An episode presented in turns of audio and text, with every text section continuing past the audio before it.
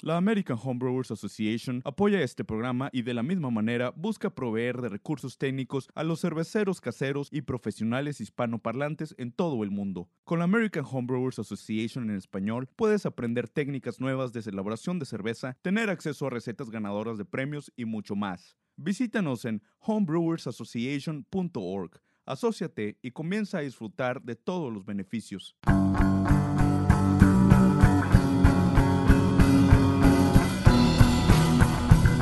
Bienvenidos a este episodio número 8 de Entre Cervezas, el programa en español de la Brewing Network. Mi nombre es Pablo. ¿Cómo estás, Edgar? Bien, bien. Aquí regresando. Ahora sí que vamos a, nuestra segunda parte de nuestro, tema de lúpulos. Este, ya un poquito. Mientras me tomo una cerveza. Exactamente. ya son las 12 en, en, algún lado, ¿no? no, acá ya son, donde estoy yo son las 1 y 24 de la tarde, así que estoy, estoy bien. ya, pasamos de mediodía. Sí, de, de, hecho, ahora sí que vivimos en el, en el mismo horario. Puedo llegar a decir que por lo menos no, no, no, no, no bebo en la mañana, por lo menos. Pasan estoy esperando que sea de las 11.59 pase a las 12 para poder empezar a tomar. Exactamente. Yo, yo pues ayer fue el día de, ¿cómo se llama? Este, de San Patricio. Ajá. Ya sabes que todo el mundo con sus oh, cervezas verdes y así. Sí. y yo dije, no, pues mis cervezas verdes van a ser un chorro de lúpulos. sí, el mejor verde que se le puede agregar a, a una cerveza. Este, ¿qué te iba a decir? ¿Por qué no? Ya hablamos en el, en el episodio anterior eh, comentamos un poco de eh, que se viene CBC eh, y, que vos vas a estar a cargo de un panel para Latinoamérica. ¿Por qué no, no, no contás un poquito más para la gente que no lo escuchó en el programa, en el programa anterior? O si tenés un poquito más de, información que en el anterior. Claro que sí. Este, pues nada más un recordatorio a los que vayan a ir a Denver, este, ahora en abril, que es como abril 9 al 13, una cosa así. Este, va, es lo que conocemos como CBC o Craft Brewers Conference. Voy a estar a cargo de, un, de una mesa redonda este, el, el miércoles abril 10 a las 4 de, de 4 a 5 de la tarde en el, en el cuarto 705 al 711. Este, voy a tener ahí a, varios, de mis invitados. vamos a estar platicando sobre el modelo de negocios de distribución eh, a través de canales propios, estuvo a través de tu, de tu propio bar y eh, cómo construir una, un panel sensorial desde cero. Entonces, les extiendo la invitación a, los que quieran. Eh, después de ahí tengo una fiesta de, de, Trillium. Entonces, pues de ahí nos vamos a echar unas cervezas. Y si, y si quieren, les enseño un poquito de, de cuáles son las cervezas que hago y, y, cómo hacer esas cervezas, ¿no? Que te las probé y están buenas, así que puedo, testificar. Exactamente, no, no, uno no puede este, imaginarse cómo, cómo es una cerveza si no, si no la prueba, ¿no? Entonces, eh, también para recordarles, eh, si tienen dudas, preguntas, eh, invitaciones, este, regaños, lo que, lo, que, lo que nos quieran decir, está en nuestras redes sociales, es edgar arroba mi, mi correo eh, Pablo arroba entre cervezas arroba thebrewingnetwork.com y las redes sociales que son Facebook e Instagram que vienen siendo arroba entre cervezas BN. Perfecto. ¿Y qué, qué es lo que, que, nos ayudaría a nosotros, que vos sos el, el, el, el gurú nuestro de, las redes sociales, porque yo no las manejo muy bien. Eh, ¿Qué es lo que nos ayudaría a, nosotros o a, entre cervezas que, nuestros amigos hagan en las, en las redes sociales? Pues ahora sí que yo tampoco soy tan bueno en redes sociales. Siempre me la vivo más haciendo cerveza que. Mejor que yo sos. bueno, no dice mucho, la verdad. Que sea mejor que yo no significa que sepas mucho. Yo, yo al menos hubo una, una foto o dos fotos al, al mes. Eh, sí, saqué un Instagram por tema de trabajo de, de Wild Labs eh, hace unos meses y todavía la gente se ríe que, tengo nada más que siete fotos, creo, nada más. Ya, llevas como tres, cuatro meses con ese Instagram y tienes como tres fotos nada más. Este, es, es, es más, si, si, alguien nos quiere ayudar con las redes sociales, este, que nos escriba un correo. Sí, no estaría mal, la verdad. Les pagamos con cerveza y este y les pues ahora sí que les mandamos fotografías de todo lo que hacemos, porque honestamente somos muy malos para eso. Yo acabo de descubrir lo que es este, ¿cómo se llama? Las historias en, en Instagram hace poco. Oh, bueno, ah, entonces estás peor que yo, porque yo esa la sabía por lo menos. No, nunca hice ninguna historia personal mía, pero sí las, sí las, habías las había escuchado. Yo, eh, yo, sí las, yo sí las veía, pero nunca, nunca había visto cómo ponerle los GIFs y eh, las mm. preguntas y esto. Entonces, pero bueno, de última, si fuéramos tan buenos en eso, haríamos un podcast sobre redes sociales. Exactamente.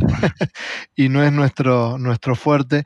El fuerte nuestro es hacer cerveza y como decimos, de hacer cerveza de la buena y, tratar de, de, lo poco mucho que sepamos o que aprendamos. Yo siempre, la verdad que lo que me encanta de este podcast es que me mantiene activo a seguir aprendiendo cosas, porque cada vez que tengo la suerte de viajar, conocer mucha gente que sabe mucho sobre cerveza y, o, ver ir a eventos y asistir a charlas y siempre, siempre, siempre, eh, no solamente, antes era por un tema personal, ahora, ahora lo, es por el tema de, entre cervezas, de que me interesa ir a charla, me interesa escuchar más, tomo más notas, estoy más atento porque quiero seguir aprendiendo, quiero seguir tomando eh, y, adquiriendo eh, conocimiento, información, porque quiero eh, compartirla con, con, ustedes. Ahora sí que yo estoy igual. A veces este es desde los, los datos así súper básicos a veces es un recordatorio y a veces es, este, órale, no, no me sabía eso. O sea, ya la, la mera experiencia te lo va dando, pero, pero hay muchas cosas que también hay que estar estudiando este, justamente para poder compartir, ¿no? Bueno, entonces Edgar, nos metemos en el lado A de este episodio y ¿te parece que, charlemos un poquito de, a ver qué sería un lado A de, un segundo episodio de, de, lúpulos. Podríamos hablar de, los IBUs o IBUs, como se les llama a veces, eh, alfa ácidos, que son los alfa ácidos, que son los beta ácidos o ácidos beta, eh, aceites, un poquito más o menos hablar de, de todos estos componentes eh, de, del lúpulo.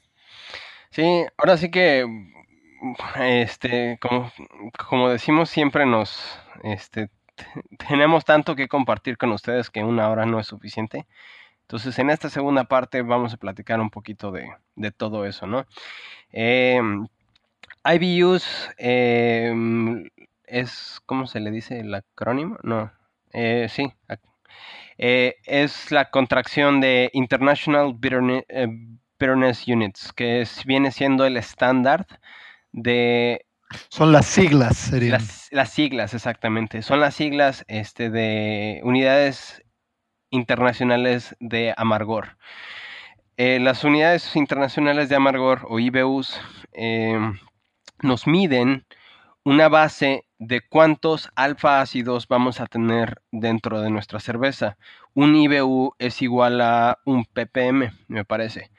Eh, y esto se, se puede medir con casi siempre con HPLC. HPLC es eh, High Pressure, ¿qué es? HPLC es este mm, cromatografía líquida de alta e-, eficacia. Este es un equipo carísimo, la Sí, verdad. porque en español yo lo sabía más o menos en inglés, pero en español me, me desubicaste ahí. Sí, son, son siglas, son equipamientos bien, bien, bien caros. Exactamente. Eh, creo que la vez pasada que compré uno en un laboratorio fueron como 80 mil pesos, que vienen siendo como 4 mil dólares. ¿Dijiste que lo compraste? Bueno, estuve en el, en, este, yo hice el, el, el caso para, para mandarlo a comprar, Oh, qué bueno. pero sí, sí cuestan como unos 100 mil pesos este, mexicanos, que vienen siendo 100, como unos 5 mil dólares más o menos. Mm. Pero esos equipos son muy caros. Entonces, lo que podemos hacer nosotros es buscar este, cómo, cómo calcular los IBUs. Eh, los IBUs los podemos ir calculando a partir de la cantidad de alfa ácidos que tenemos en, cada lúpulo. Y lo más fácil realmente para darnos una idea es buscar ¿no? Eh, calculadora de IBUs en Google. Y esto nos van a pedir principalmente nuestro, ah, nuestra olla de hervido, el tamaño, nuestro tamaño de batch, nuestra gravedad original, nuestro OG, y el tiempo, el tipo de, lúpulo que estamos utilizando, la cantidad y cuántos alfa ácidos tiene cada uno. Sí, porque hay una fórmula, pero la verdad que, que con, con- es como, yo lo, lo comparo, lo compararía hoy por hoy como decir, eh, no quiero eh, utilizar mi celular, mis contactos y apretar el nombre de mamá y llamar a mi mamá. Me quiero acordar el número de teléfono de memoria, ¿no? O sea, utilizar los, los cálculos hoy por hoy y tener que calcularlo en vez de simplemente introducirlo en una calculadora online, eh, no tiene sentido. ¿Se entiende? Eh, es como tratar de memorizarse todos los números de teléfono de todos nuestros amigos en vez de simplemente apretar eh, un botón en el teléfono y llamar a quien tenemos que llamar. Es. Claro. Sí, de hecho, este, y realmente, si nos vamos a lo que es este, los cálculos y todo, o sea, muchos sí nos van a decir, ah, es que, ¿por qué no explican la fórmula? No, a fin de cuentas no vamos a estar, este, intentando explicar fórmulas aquí. Una y dos, eh, realmente para mí los IBUs perdieron como su sentido desde, desde que empezó a surgir la, la ola nueva de dry hopping, ¿no? Porque realmente los IBUs nos van a dar una base en la cual podemos estandarizar un poco nuestras cervezas, pero la manera en la que calculamos los IBUs van a ser distintas, ¿no? Entonces nos van a dar distintos resultados y esto solamente nos va a servir para, para tener una, una base, ¿no? Este, y para saber si esta cerveza nos va a salir eh, más cargada hacia lo amargo o hacia lo dulce, ¿no? Pero recordemos que 30 IBUs en una blonde, en una Kolsch, eh, no es lo mismo que 30 IBUs en una barley wine. Esto es importante saber. ¿Por qué? Porque yo voy a cervecerías y le debe pasar a mucha de la gente que nos está escuchando y, y dice, por ejemplo, eh, cerveza tal y dice la cantidad de, de alcohol que tiene y dice los, los IBUs o los IBUs y la verdad que no me dice nada porque que tenga 30, 50 IBUs y si no tengo más información sobre la cerveza, cuál fue la densidad original o, la- no, no me está diciendo demasiado sobre, sobre, sobre lo que es la cerveza, ¿no? Sí, sí, sí. O sea, a fin de cuentas, pues es, es- es ese balance, ¿no? Y, y lo que me da risa es cuando tienen ese número tan exacto. Eh, lo que lo primerito que les pregunto, oye, ¿y este esos IBUs fueron calculados con, con Tinset, con, con Rager o con Garrett's, ¿no? Y son Sí. tres diferentes este, fórmulas y te van a dar tres diferentes números y pues a fin de cuentas es... em, Para decirlo rápido y que, que- que la gente no, no se ponga loca con el tema de los, de los IBUs eh, o los IBUs, eh, simplemente nosotros hacemos eh, pruebas con Wild Labs.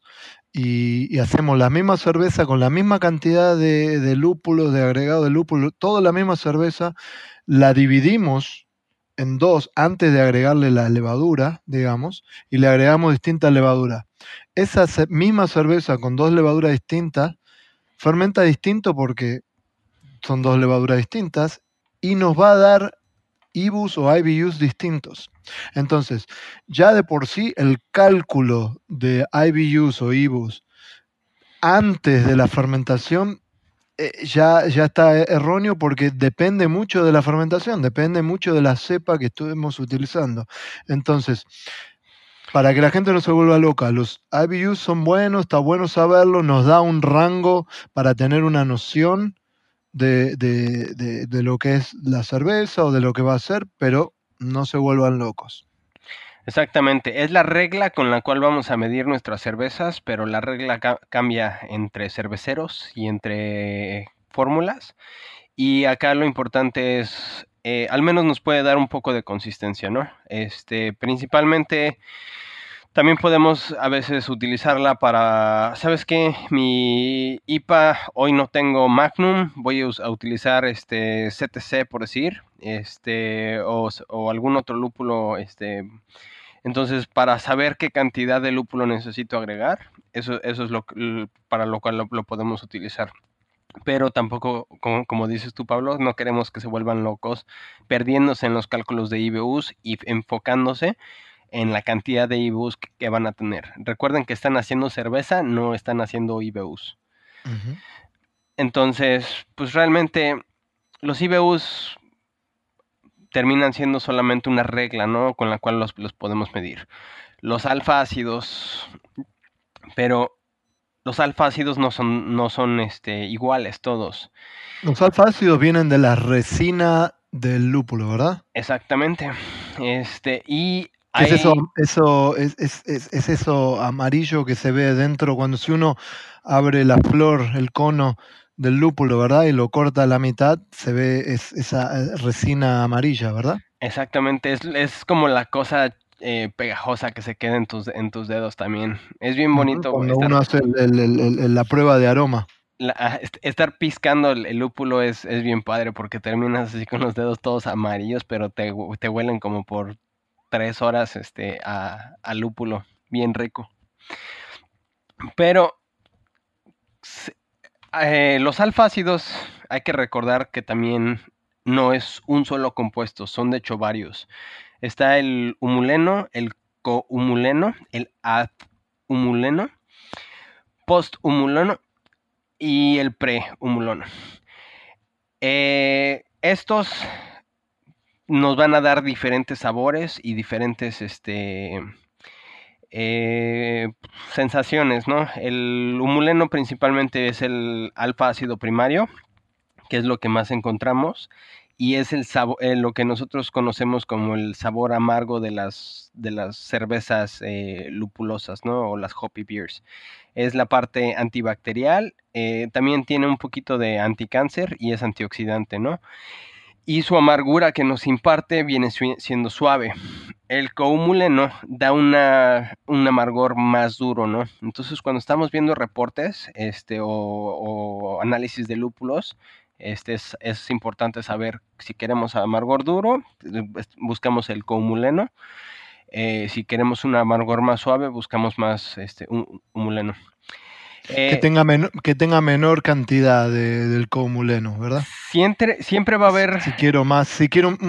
O sea, creo eh, por, años o mucho, por, mucho tiempo los cerveceros que iban a, a, buscar los, los, lúpulos cuando se le dice la cosecha, que van a ver los lúpulos que están saliendo nuevos y todo, y ven la, toda la, información de cada lúpulo, miraban, una de las primeras cosas que miraban eran los comulenos eh, o mulones, eh, comulones o comulenos que que veían la cantidad que tenían y se pensaba o se piensa, pero todavía está, está como eh, en, duda y en, estudio todavía, que a mayor cantidad de, de, de comulenos o comulones se, el, amargor iba a ser como eh, más rústico, más áspero, ¿verdad?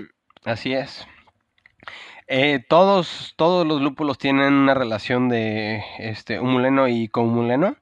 Entonces hay que ver eh, ese tipo de relaciones que qué tan este, enfocadas están, ¿no? Por decir, este, hay lúpulos que sí están muy, muy, muy marcados este, en la manera en la cual em, esa relación es, muy grande y hay otros en la cual hay una relación muy, muy, muy cercana, ¿no? Eh, una regla de, oro o regla de dedo viene siendo em, los lúpulos nobles casi siempre tienen una relación 1-1 y los lúpulos este, nuevos eh, o los lúpulos este, del Nuevo Mundo tienen relaciones un poquito más, más ah, separadas, ¿no? Casi siempre nuestro humuleno viene siendo 3, 4 veces más que lo que viene siendo el cohumuleno. Eh, después de eso, lo importante para saber vienen siendo los beta ácidos. ¿Son importantes para hacer cerveza o no? Hay gente que no piensa que son importantes, hay gente que piensa, yo tengo, escuché una teoría de que los beta ácidos son más importantes o pueden impartir eh, eh, eh, o son más importantes cuando, cuando se oxidan un poco más, cuando son más viejitos. Exactamente, eso es súper importante realmente porque nuestra relación de beta ácidos va a terminar impactando nuestro vida, nuestra vida de anaquel o nuestros sabores realmente con las cervezas conforme van eh, haciéndose más viejas.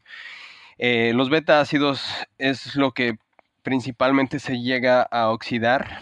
Este, si, vamos a decirnos, si los lúpulos fueran una banda, los alfa ácidos serían el, vocalista y los beta ácidos serían el cuarto guitarrista, ¿no? Están hasta el fondo, hasta atrás, nadie se acuerda ni quiénes son, nadie los pela.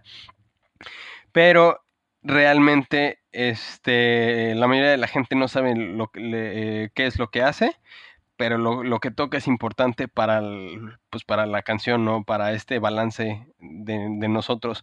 Y se van a romper con el tiempo. Entonces, en el almacenamiento y en la maduración nos van a impactar muchas veces. Si tenemos demasiados beta ácidos, nuestra cerveza va a madurar de una manera más rápida, ¿no? Y se va a echar a perder, bueno, no echar a perder, sino su sabor va a cambiar hacia una cerveza más este vieja, más rápido si tenemos este más alfa eh, más beta ácidos. Por eso las, este, cervezas eh, alemanas casi siempre no duran tanto. Eh, su vida de anaquel una Pilsner, este, una Kolsch, este, además de ser cervezas muy ligeras, no tienen una vida de anaquel y se nota de volada si no son frescas. Y después tenemos los aceites esenciales. Aceites esenciales. Y esto, eh, si quieren darse una idea muy sencillita, eh, busquen en Google eh, Hop Chart, este chart de tabla, o un, nada más busquen tabla de lúpulo. Hay una imagen súper bonita que siempre me ha gustado. Es este, están muchos de los lúpulos y tienen sus eh, aromas y sus sabores y sus, sus cantidades de, de, cada uno de los aceites esenciales que estamos platicando ahorita y de los alfa y de, los beta. igualmente creo que los, se sabe bueno, que los lúpulos tienen una cantidad de, de, de aceites esenciales muy grande, pero creo que si podemos eh, nombrar algunos, eh, digamos, los más importantes, tal vez cuál sería el linalol, que sería algo más como floral, más eh, a lavanda, ¿no? el, el geraniol también, ¿verdad? Ajá, el, el linalol y el, y el gerianol casi siempre, de hecho vienen en, en, biotransformación. Hay levaduras que incluso los producen solo, pero esto es también es un aceite esencial que viene de, los lúpulos. Ahora vamos a hablar bien de eso, de la biotransformación en el lado B. Así es. Este, los importantes, los, los cuatro principales vienen siendo el, el mirceno, que para el olfato viene siendo como uvas, duraznos, vainilla, vino, como un tipo balsámico incluso. Eh, al mismo tiempo desprende un poquito de maderoso o verdoso herbal, incluso a pimienta. El humuleno tiene más esa resina, ese olor a pino, ese olor más como terroso, ¿no? Bueno, más robusto más bien. Este, terroso y herbal.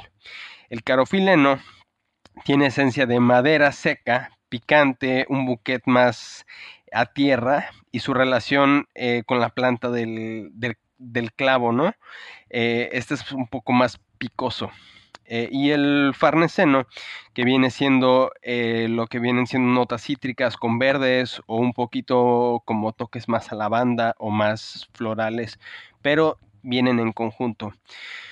Estos cuatro lo podemos empezar a ver nosotros como quiero un aroma más eh, cítrico o más este, a fruta, ¿no? Entonces vamos a buscar un lúpulo que tiene más, concentración de mirceno que, que, los otros aceites esenciales.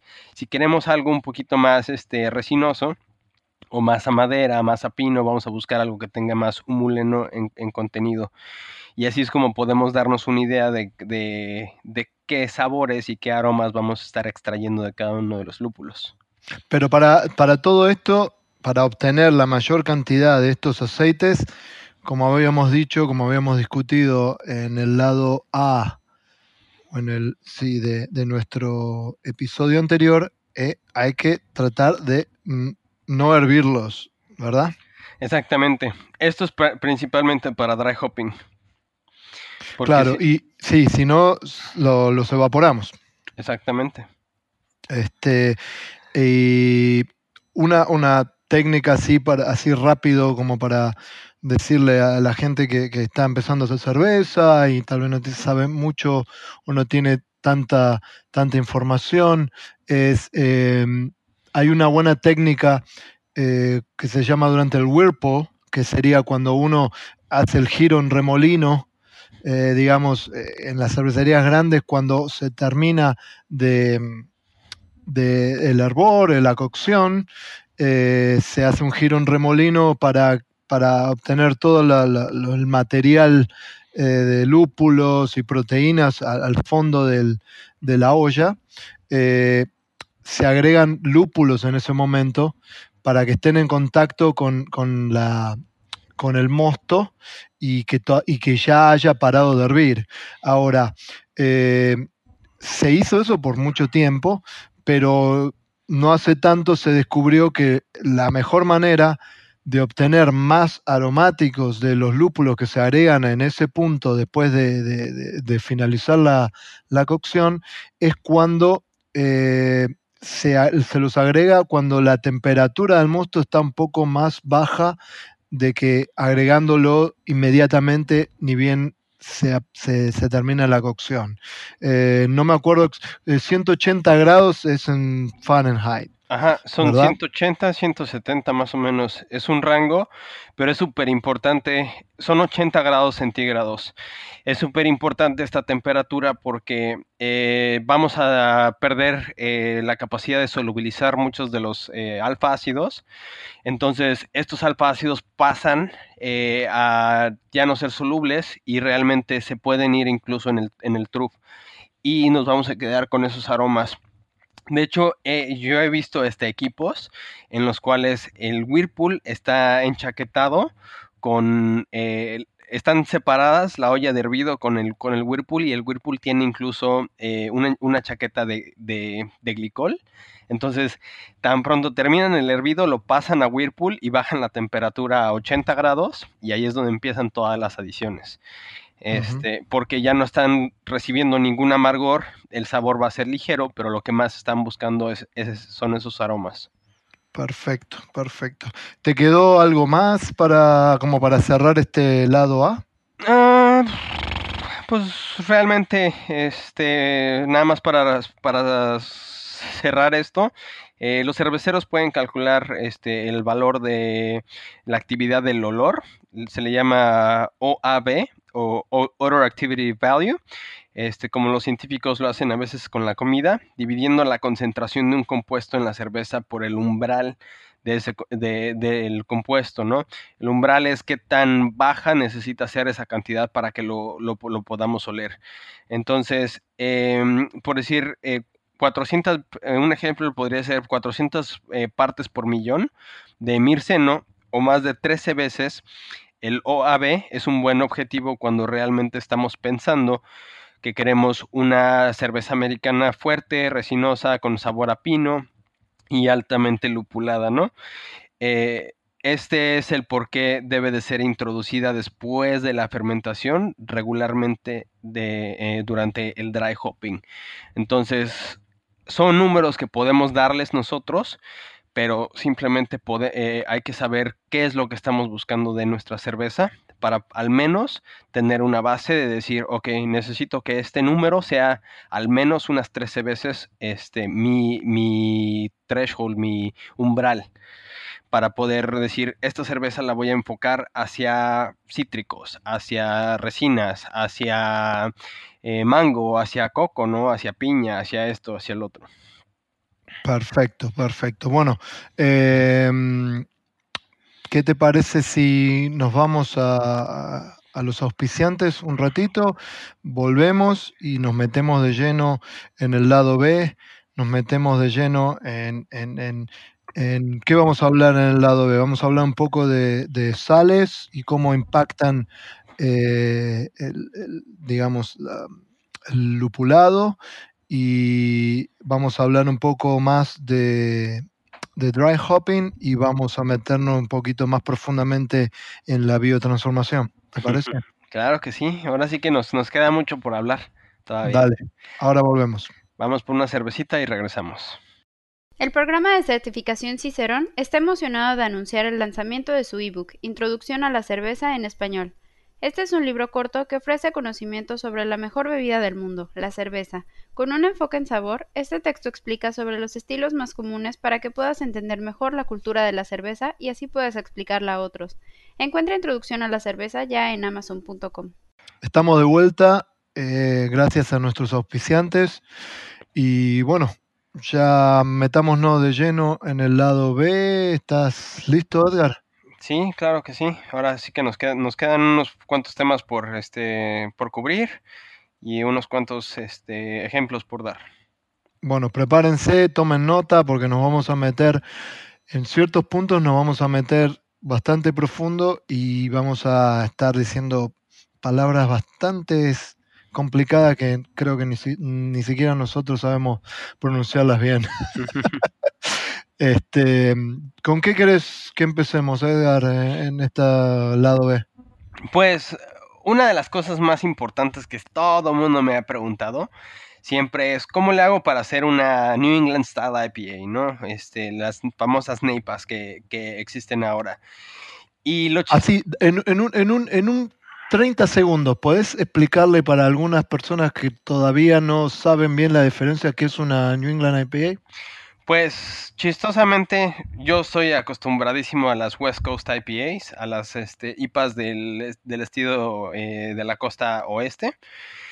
Y estas están enfocadas en un sabor muy intenso de amargor, están enfocadas en, un, en sabores este, más resinosos y al mismo tiempo enfocadas en un sabor muy lupuloso. Las New England Style IPAs eh, de hecho, Trillium fue, fue, de las primeritas que lo empezó a hacer. Voltearon la, cerveza ¿no? y la química del, agua. Al momento de voltear esta química, convirtieron estas cervezas más dulces y chistosamente las cervezas terminaron siendo más jugosas, ¿no? Más este más con esos sabores más cítricos, porque ya este, este dulzor ya no se ve impactado con un, con un amargor eh, muy intenso, chistoso. Entonces, lo que estamos buscando es, eh, eh, en una New England buscamos poco o nada de amargor, pero mucho sabor y mucho aroma. Y, y, un, yo creo que lo que más que la principal diferencia es el amargor, pero creo que también hay, hay un hay un mouthfeel, hay como algo en, una sensación, sensación en, eh, boca. en boca distinta. Eh, eh, no terminan tan, tan secas las, las, las, las New England o de la costa este comparada a las costas a la de la costa oeste, terminan más redondeadas, terminan con un poquito más de cuerpo y, y no tan secas como las, las, las, de la costa oeste y eso creo que también las hace, digamos, más, más bebibles, más, más, más eh, amigables también, ¿no? Claro, porque las de la costa oeste terminan secas, amargas y con un sabor muy intenso hacia el lúpulo. En cambio, las de, las, de, la, de la costa este, que vienen siendo las New England Style IPAs, eh, vienen más, eh, terminan, para empezar, con una gravedad un poco más alta. Eh, una cosa visual, simplemente las, las de la costa oeste son claras, o sea, son transparentes, y las otras se ven súper turbias, porque todavía tenemos en suspensión varias cosas, incluyendo la levadura. Y además, este, tenemos ese balance, va hacia lo dulce, hacia un poquito más de azúcares residuales y eh, más hacia lo jugoso o a lo cítrico.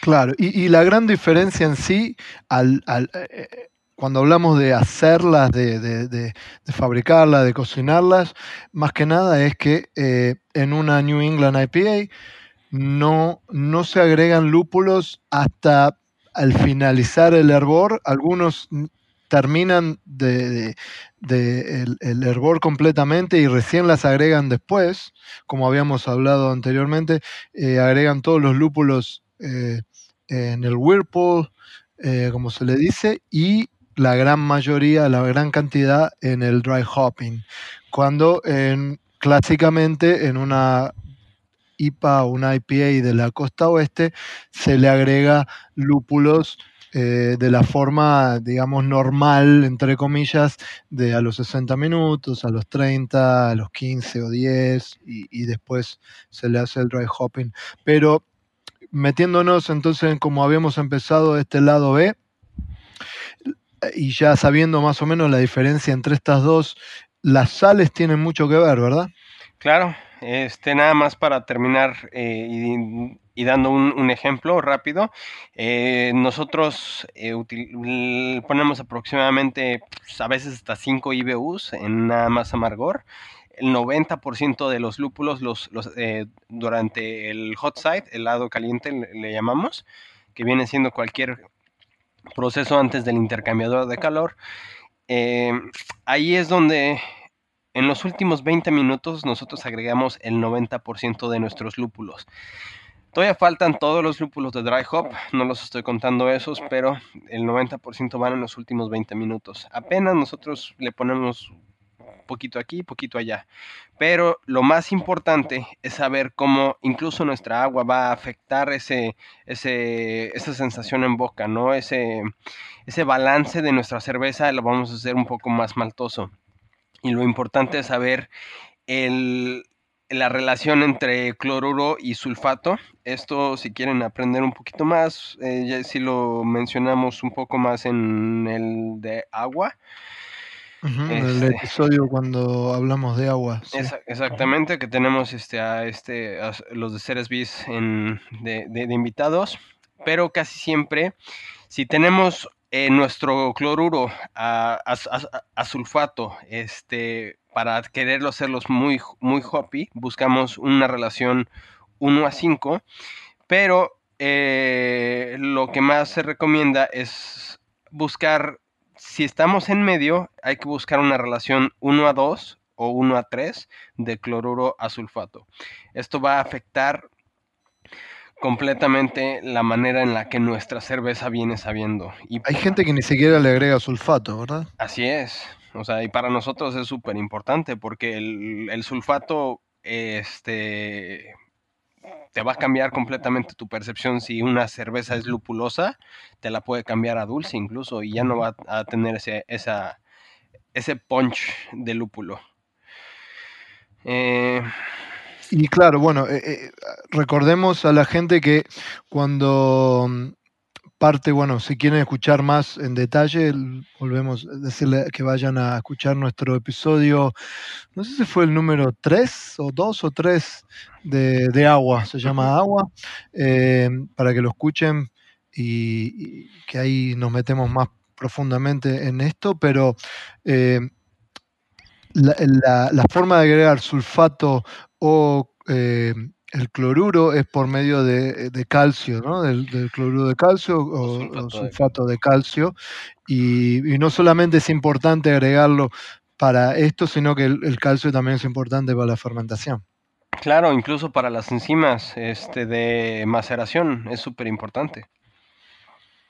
Entonces, ¿vos qué recomendás? Digamos, si yo quiero hacer una, una IPA eh, con, con mucho con más, un sabor más eh, redondeado al final, que no sea tan seca, más estilo New England eh, IPA, me, me, recomendás que use más eh, cloruro que sulfato.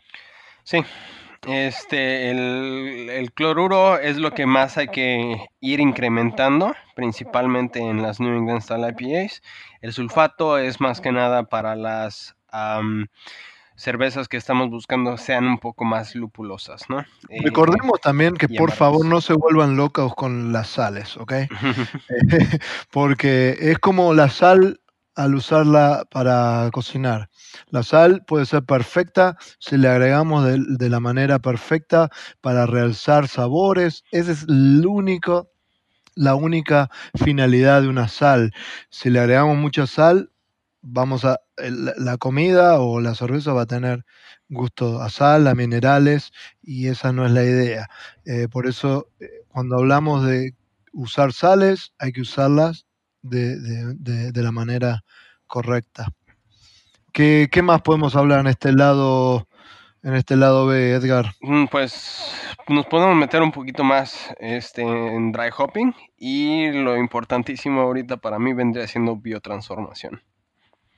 Perfecto, nos metemos en el dry hopping un poquito y cerramos con biotransformación. Sí, este, pues dry hopping, recordemos, eh, en el pasado, en el tiempo pasado, en el capítulo pasado estuvimos hablando de las temperaturas y un poquito de los tiempos y un poco de las cantidades, ¿no? Eh, los tiempos de residencia también son importantes. Entonces, cada, cada quien tiene su propio proceso. Este, hay que pensar si, si, si utilizamos la levadura, si las vamos a, reutilizar, ¿no? O no. Porque es importante el hecho de que es, eh, tú más que nadie sabe que si utilizamos una alta cantidad de lúpulo, vamos a terminar eh, dañando nuestras, nuestras levaduras, ¿no? Entonces, por más que estén bien, bien vivas y estén súper geniales nuestras levaduras, eh, volviendo al comentario que hice en el capítulo anterior, em, los alfa ácidos van a, cubrir nuestra levadura, ¿no? Si la levadura está cubierta por este, esta resina, por estos alfa ácidos, su viabilidad y vitabilidad va a decaer muy fuertemente y todas las, las, este, las levaduras que utilicemos, que reutilicemos de, de, cervezas muy lupuladas, van a tener esa, esa baja viabilidad. Entonces, al siguiente, siguiente generación igual y no la sientes tanto, pero en dos, tres generaciones sí realmente se va a, venir, va a ver impactada fuertemente tu fermentación. Sí, por eso son, se transforman este, este estilo de New England, donde se agrega tanto lúpulo y se lo agrega a veces cuando la levadura está activa y todo, son tan caras porque el, cervecero no puede reusar, a veces, a veces no puede ni, si, si le agrega al principio de la fermentación, es casi imposible usarla. Exactamente. Ya, ya tu, Entonces se transforman carísimas. Ajá.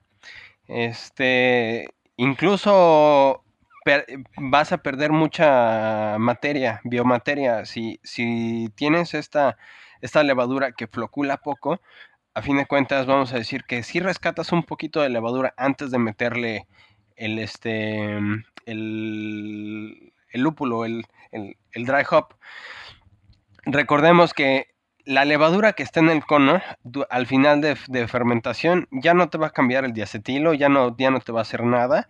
Y esa levadura, eh, la de hasta el mero fondo, va a estar un poquito muerta, porque es la primerita que, es, que, llega a, caer. Sin embargo, eh, la, que viene un poquito más arriba, sí es buena levadura, pero las cantidades ya no van a ser las mismas. Entonces, podemos capturar un poquito de esa levadura, pero al mismo tiempo queda demasiada levadura en suspensión. Si estamos utilizando una levadura que flocula poco, como para una New England Style IPA, y al momento de agregar ese lúpulo, toda la levadura que te quedó en suspensión, ya, ya no va a servir técnicamente. Exactamente, exactamente. Em, algo más de. Allá, el episodio anterior hablamos bastante sobre el dry hopping, que dijimos que es importante la temperatura, que tengan cuidado con el hop creep, ese tan famoso, em, que el tiempo de, contacto es importante también. Em, ¿Algo más nos quedó de dry hopping antes de meternos en la biotransformación? Ah, yo creo que sería ya directamente meternos en toda la ciencia de biotransformación porque a eso es, para mí lo es lo más importante ahorita y es todo lo que todos estamos platicando acá. Bueno, sí, eh, es un tema, como habíamos dicho en el episodio anterior, eh, tiene, todavía está bajo, bajo estudio, eh, incluido las las eminencias de, compañías y eminencias eh, que trabajan para esas compañías que de, lúpulos eh, todavía están estudiándolo, todavía hay muchas más dudas que certezas, pero hoy por hoy eh, se viene hablando de biotransformación desde hace ya bastante tiempo, pero nunca se entendió demasiado qué era la biotransformación. Se empezó a decir que, bueno, eh, se pensaba de que había cierta, eh, de que era importante el contacto entre la levadura activa y el lúpulo en el, en el dry hopping y que eso creaba una biotransformación pero más que nada eso, y que eso producía, o se pensaba que producía mejores aromas, o, pero no se sabía exactamente qué es lo que pasaba. Mm. Eh, ahora hay un poquito más de información. Incluso tú y, tú y yo tuvimos una conversación en la cual, este, hace fue que un año, dos años más o menos, en la cual eh, los dos argumentábamos el hecho de que mm, por una parte, eh, creíamos que mm, sí había algo de acción realmente en la, levadura, en la levadura con los lúpulos, pero no, no era tan importante. Y la razón principal por la que obteníamos tanto aroma y tanto este aroma tan significativo durante el, proceso de biotransformación era más que nada eh, los puntos de nucleación generaban una agitación muy intensa, ¿no? Que mejoraban estos aromas, ¿no? Este, los potencializaban un poco más. Sí, pero después se fue viendo y se fue eh, entendiendo, digamos, que la biotransformación es un proceso químico. ¿Ok? Entonces, se necesita eh, una, esta transformación. Y en sí, la biotransformación es la biotransformación del lúpulo por medio de la levadura. So, eh, entonces, digamos, ¿qué es lo que sucede? Se necesitan dos, cosas de un lado y del otro. Se necesita eh, un lúpulo que tenga eh, buena cantidad de eh, glucósidos y se necesita una levadura que tenga una buena cantidad de beta glucosidasa. ¿Ok? ¿Qué son estos? Ok. Em, por el lado del lúpulo, eh, el glucósido es, es, un tipo de azúcar más complejo que eh, está integrado por eh, una glucosa y, y está una glucosa sumada a un terpeno de alcohol. ¿Ok? Síganme hasta ahí. ¿Qué pasa? Este terpeno de alcohol, al estar conectado con esta glucosa, no produce nada. O sea, este, este terpeno de alcohol puede llegar a ser, como habíamos dicho, el linelol o algunos de estos eh, aromáticos, pero que al estar conectados con esta, en, esta azúcar un poco más compleja, con, este, eh, con esta glucosa, no produce nada. Entonces, lo que, lo que sucede en la biotransformación, si nosotros agregamos este lúpulo con bastante glucósido, que es esta combinación, los glucósidos como el linealol o el, limoneno gerianol. Este, y el gerianol, este, estos son los compuestos principales que van a dar ese carácter lupuloso a, las, este, a las a, las cervezas lupulosas, este, o, lupulosas no significan amargas, ¿no? Sino es ese sabor realmente eh, muy intenso al lúpulo pero eh, la misma levadura tiene esa... Eh, toma esos glucósidos de, la, que provienen de las plantas y los transforma en algo más aromático. Recuerda que tú puedes probar los defectos de cerveza que fueron explicados en este episodio desde tu casa, con los kits de Off Flavors del programa de certificación Cicerón.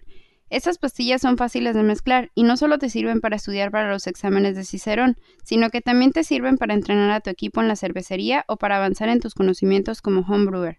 Para seleccionar el kit que se adapte a tus necesidades, visita ciceron.org slash flavor-training.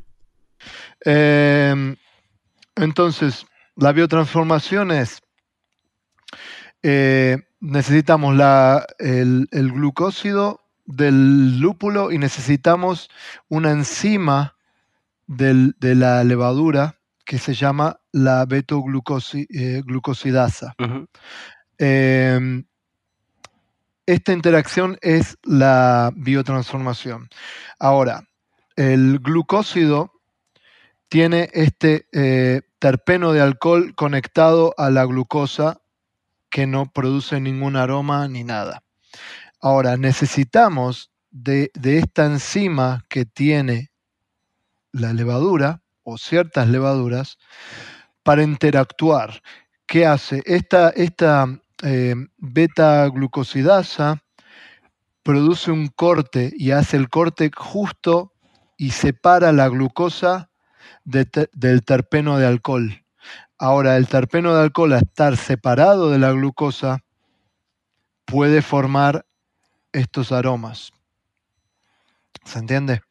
Entonces, eh, es esa interacción entre la enzima de la levadura y el azúcar del, lúpulo produce la biotransformación y produce estos aromáticos que son eh, difíciles de conseguir si yo le estoy agregando eh, el dry hopping cuando no hay levadura o cuando, eh, por ejemplo, no hay actividad.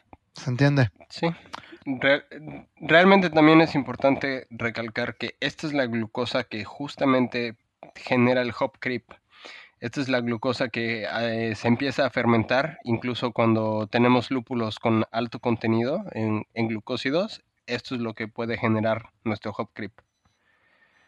Este, sí, e, entonces la, idea es que cuanto más al principio de la fermentación agreguemos los lúpulos, eh, más intenso van a ser los aromas, pero también más intensamente los vamos a perder por la actividad de fermentación y, y todos los, eh, el CO2 va a expulsar los aromáticos, como habíamos dicho antes. Y si lo agregamos muy al final, eh, no va a tener tan, no va a ser tan intenso, pero también va a tener una solubilidad mejor y se va a mantener más. Entonces siempre el medio es lo mejor.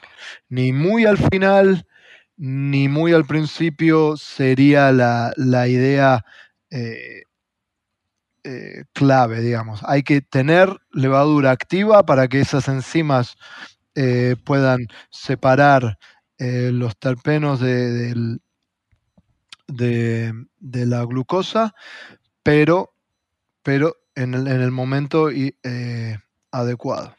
De hecho, ahora sí que regla de dedo o, regla de oro. para mí lo mejor es dejar que dos terceras partes de la, de la fermentación haya terminado. Eh, si nos vamos a los números exactos, yo al menos dejo 2 grados plato antes de, de grados plato antes de, gravedad terminal. Eh, es donde agrego los, los lúpulos.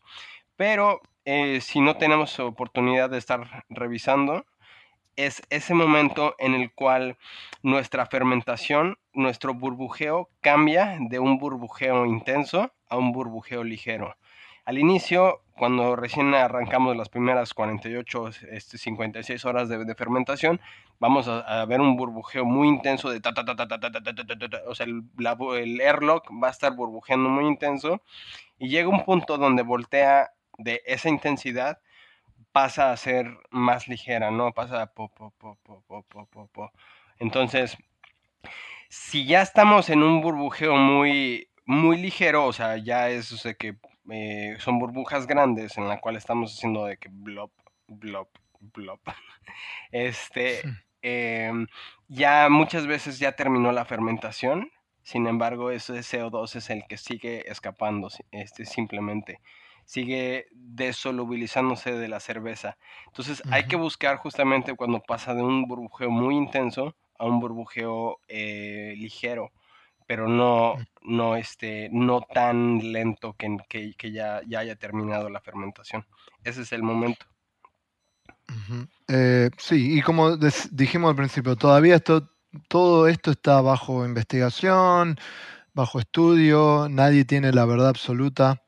Eh, otro punto clave también, y como para ya ir cerrando este episodio, es eh, también se descubrió de que, em, porque mucha gente dice, bueno, ¿cuáles son los ah, IBUs, cuáles son los IBUs de estas cervezas que, que en teoría los IBUs todos se producen durante el, eh, el hervor y nadie está agregando lúpulos durante el hervor en estas cervezas New England y se descubrió de que eh, eh, los alfa ácidos se dividen, o sea, se transforman en isoalfa ácidos durante el hervor, pero también los alfa ácidos por, por oxidación, y a veces sucede cuando se los peletiza, comienza ahí, pero después también sucede en el dry hopping, se transforman en humulinones. Los son otros aceites, los humulinones, que, que agregan, eh, em, agregan eh, este bitterness, esta, este amargor en la cerveza durante el dry hopping también, pero es mucho más suave que, que eh, agregarlos durante el hervor. Y ya, bueno, nos metimos bastante en todos estos temas y se nos está yendo el, el programa. Em, agradecerles a todos por escucharnos y bueno, que les recordamos cómo se pueden comunicar con nosotros, Edgar. Claro, ahora sí que ya sé que van a quedar más preguntas que respuestas en este, en este episodio especial. Así es que. Porque la ciencia también las tiene. Sí, ahora sí que todavía tú y yo tenemos mucho que, investigar para, para realmente. Y ni siquiera tú y yo, solamente es cosa de. de, es tan nuevo esto que. O sea, no tenemos todas las respuestas todavía. Tenemos eh, las cosas empíricas, sabemos más o menos qué funciona y qué no funciona, pero todavía ni siquiera entendemos por qué funciona. Entonces, si tienen preguntas, comentarios, invitaciones, reclamos, este, nos, pueden escribir a edgar arroba eh, pablo arroba entre cervezas y nuestras redes sociales que, que vienen siendo entre cervezas bn. Eh, para Facebook e Instagram. Perfecto, perfecto. Y bueno, por favor, comuníquense con nosotros, déjenos saber lo que piensan y denos ideas también para futuros eh, episodios, que siempre es bueno saber en, qué, en qué están o por, por qué están interesados de escuchar el, el programa. Eh, Edgar, nos vemos o nos hablamos la, la próxima. Dale. Seguramente nos estamos viendo en CBC y, y, bueno, y de ahí veremos a ver de qué, de qué hablamos el próximo episodio. Claro que sí. Este, pues estén atentos justamente la semana del el 10. Eh, vamos a estar, yo creo que haciendo algunas eh, cosas en vivo en las redes sociales. Eh, justamente porque pues vamos a estar juntos y pues vamos a, ahora sí que nos, es más, tengo una excelente idea. Hay que ir subiendo fotos este, de, de la gente con, con, la que estamos y nos pueden hacer preguntas o preguntas que les, que les quieran hacer a la gente con las que estamos y simplemente este, nada más estén atentos a las redes sociales para, para poder mandarnos esas preguntas, ¿no? Porque pues, probablemente veamos gente importante. Eh, Chris, Chris White va a estar allá, yo creo. Este, tal vez están, están los maestros cerveceros de cervecerías muy grandes. Eh, allá, The Shoots, tal vez, eh, Firestone Walker, Bells, no sé, vamos a estar los, los, de Trillium allá. Entonces, si tienen preguntas, pues estén atentos más que nada a las redes sociales y ahora sí que les podemos preguntar directamente a, la, a, a los que quieran. Perfecto. Bueno, nos vemos. Saludos a todos. Gracias. Saludos. Hasta la próxima.